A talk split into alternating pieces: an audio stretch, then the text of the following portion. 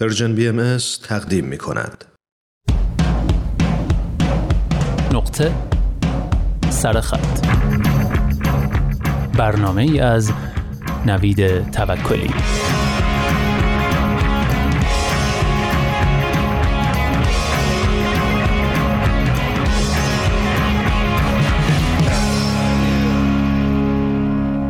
دوستان عزیز عیدتون مبارک. در اولین نقطه سرخط سال جدید سال نو رو بهتون شاد باش میگم و ازتون دعوت می‌کنم. در این نقطه سرخط نوروزی یه قصه میشه گفت نوروزی بشنوید از کتاب عطر سنبل عطر کاج نوشته فیروزه جزایری دوما.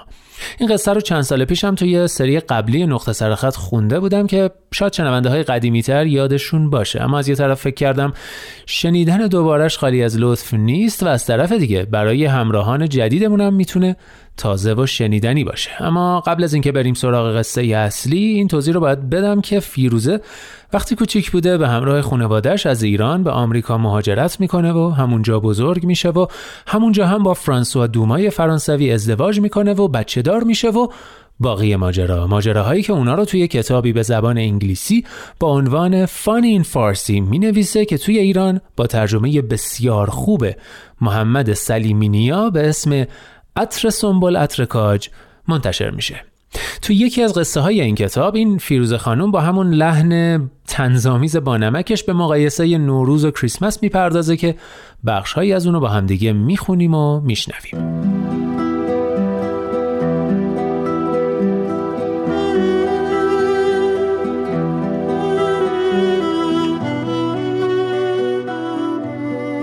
وقتی به آمریکا آمدیم دیدم توی مدرسه های اینجا خیلی بیشتر از ایران خوش میگذرد. تکلیف کمتر می‌دادند تمرین های تمام نشدنی ریاضی نداشتیم و لازم نبود شعرهای مشهور را از بر کنیم. من عاشق معلممان خانم سندبرگ بودم. عاشق گروه های پیشاهنگی دختران کتابخانه عمومی شهرمان ویتیر و شکلات های بارفینگر عاشق جشن هالووین سریال تلویزیونی بریدی برانچ و اسباب بازی های مجانی توی جعبه کورنفلکس. به نظرم می رسید زندگی در آمریکا یعنی یک جشن طولانی همراه با شادی و شکلات.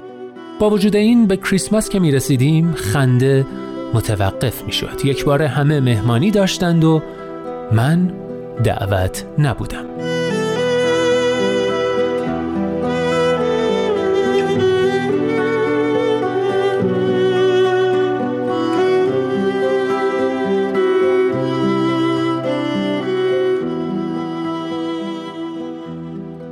در ایران مهمترین تعطیلات عید نوروز است. از آنجا که نوروز جشنی غیر مذهبی است توسط تمام ایرانی ها جشن گرفته می شود چیزی شبیه جشن شکرگزاری توی آمریکا. این جشن در اولین روز بهار درست در لحظه اعتدال شب و روز شروع می شود بنابراین هر سال عید در ساعت متفاوتی آغاز می شود و هر ایرانی لحظه دقیق آغاز جشن و سرور را می داند. تدارک برای جشن ها از چند هفته زودتر آغاز می شود. همه خانه تکانی می کنند، لباس نو می خرند یا می دوزند و شیرینی های سنتی می پزند. یک مجموعه آینی به نام هفت سین که تشکیل شده از هفت نماد که با حرف سین شروع می شوند چیده می شود کنار اشیاء نمادین دیگری مثل آینه، تخم مرغهای رنگ شده و ماهی قرمز توی تنگ. این اشیاء نماد سلامتی، شروع دوباره سعادت، باروری و آرزوهای رایج بشری است که برای همه مردم دنیا در شروع سال جدید مشترک است. به مناسبت نوروز اکثر کارها تعطیل و خیابانها خلوت می شود. طی دوازده روز بعد از تحویل سال مردم به دیدن اقوام و دوستان می روند که از بزرگ فامیل شروع می شود. بعد از دیدن بزرگترها آنها به نوبه خود به بازدید جوانترها می روند. توی هر خانه شیرینی های خانگی تعارف می شود همراه با آرزوهایی برای سال نو. بچه ها به عنوان عیدی پول می گیرند که به صورت اسکناس های کاملا نو است. گمان کنم از زمان موج مهاجرت ایرانی ها بعد از سال 1980 بانک های آمریکا متوجه رشد ناگهانی تقاضا برای اسکناس های تا نخورده در ماه مارس شده اند.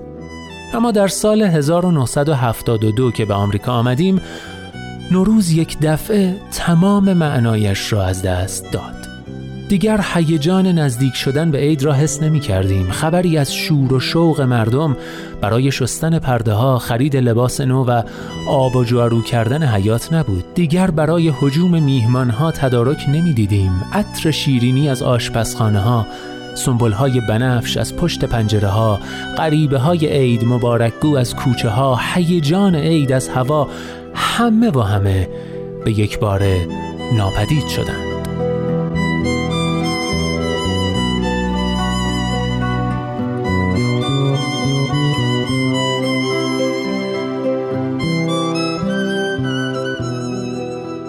در آمریکا خیلی سعی می کردیم که نوروز را جشن بگیریم اما کار سختی بود. آن موقع سال در آمریکا تعطیل نیست و همه یا سر کار هستند یا توی مدرسه. تعطیلات ملیت بیفتد وسط تمرین فوتبال و وقت دندان پزشک مشکل است در حال هوایش قرار بگیری. اگرچه حالا که ایرانی های بیشتری توی آمریکا هستند جشن گرفتن نوروز لذت بخشتر شده. مطمئنم زمان زیادی نمانده تا فروشگاه ها به مناسبت نوروز هم حراج بگذارند. در آمریکا کریسمس سلطان تمام تعطیلات است. کنار گذاشته شدن از جشنهای کریسمس بدترین تجربه اقلیت هاست. در خانه من ماه دسامبر با ماه آگوست هیچ فرقی نداشت. به کلی خالی از نشانه های هر جشنی بود. کریسمس تعطیلاتی بود طولانی و کسالت آور. در ایران هر موقع فراغت داشتیم با فامیل دور هم جمع می شدیم. در آمریکا هر موقع فراغت داشتیم می نشستیم پای تلویزیون. سخت نمی گرفتیم. هر برنامه ای بود تماشا می کردیم. بین برنامه های رقص و آواز کلی آگهی تبلیغاتی درباره هدایای محشری که قرار نبود بگیریم تماشا می کردیم و نقشه می کشیدیم برای حراج بعد از کریسمس. جشنی که پیروان تمام مذاهب را متحد می کرد.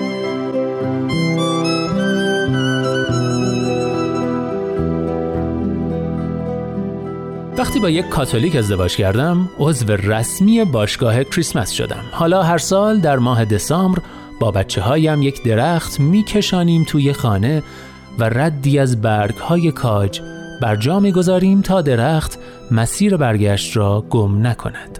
درخت را با زلم زیمبوهایی تزیین می کنیم که نصف انباری را اشغال می کنند شیرینی های کریسمس را می خوریم که کمک می کند هم در روح و هم در قطر رشد کنیم. و داستانهای کریسمس را می‌خوانیم. با وجود بیعلاقگی هم به جمع کردن برگ های کاج از هر سوراخ سنبه عاشق جشن کریسمس هستم. عاشق اینکه ببینم بچه هایم روزها را می شمارند تا 25 دسامبر شود. شمارش معکوسی که انگار سال به سال سختتر می شود آن قدیم ها را به یاد می آورم که یک هفته باقی مانده تا نوروز به نظرم تا ابد طول می کشید و همانطور که پدر من را خاطر جمع می کرد که عید همین نزدیکی هاست من هم بچه هایم را خاطر جمع می کنم که چشم به هم بزنند کریسمس رسیده.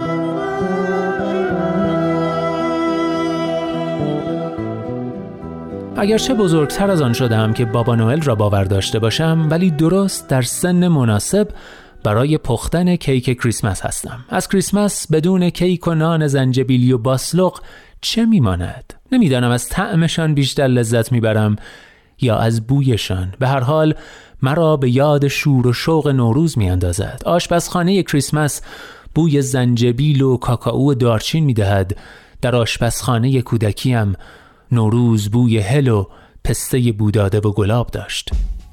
در آمریکا درخت کریسمس خانه را پر می کند از عطر کاج بویی که برایم یادآور جشنهای زمستانی است. در خانه ایران عطر خوش سنبل خبر از رسیدن نوروز می‌داد و آغاز بهار. نوروزتان مبارک.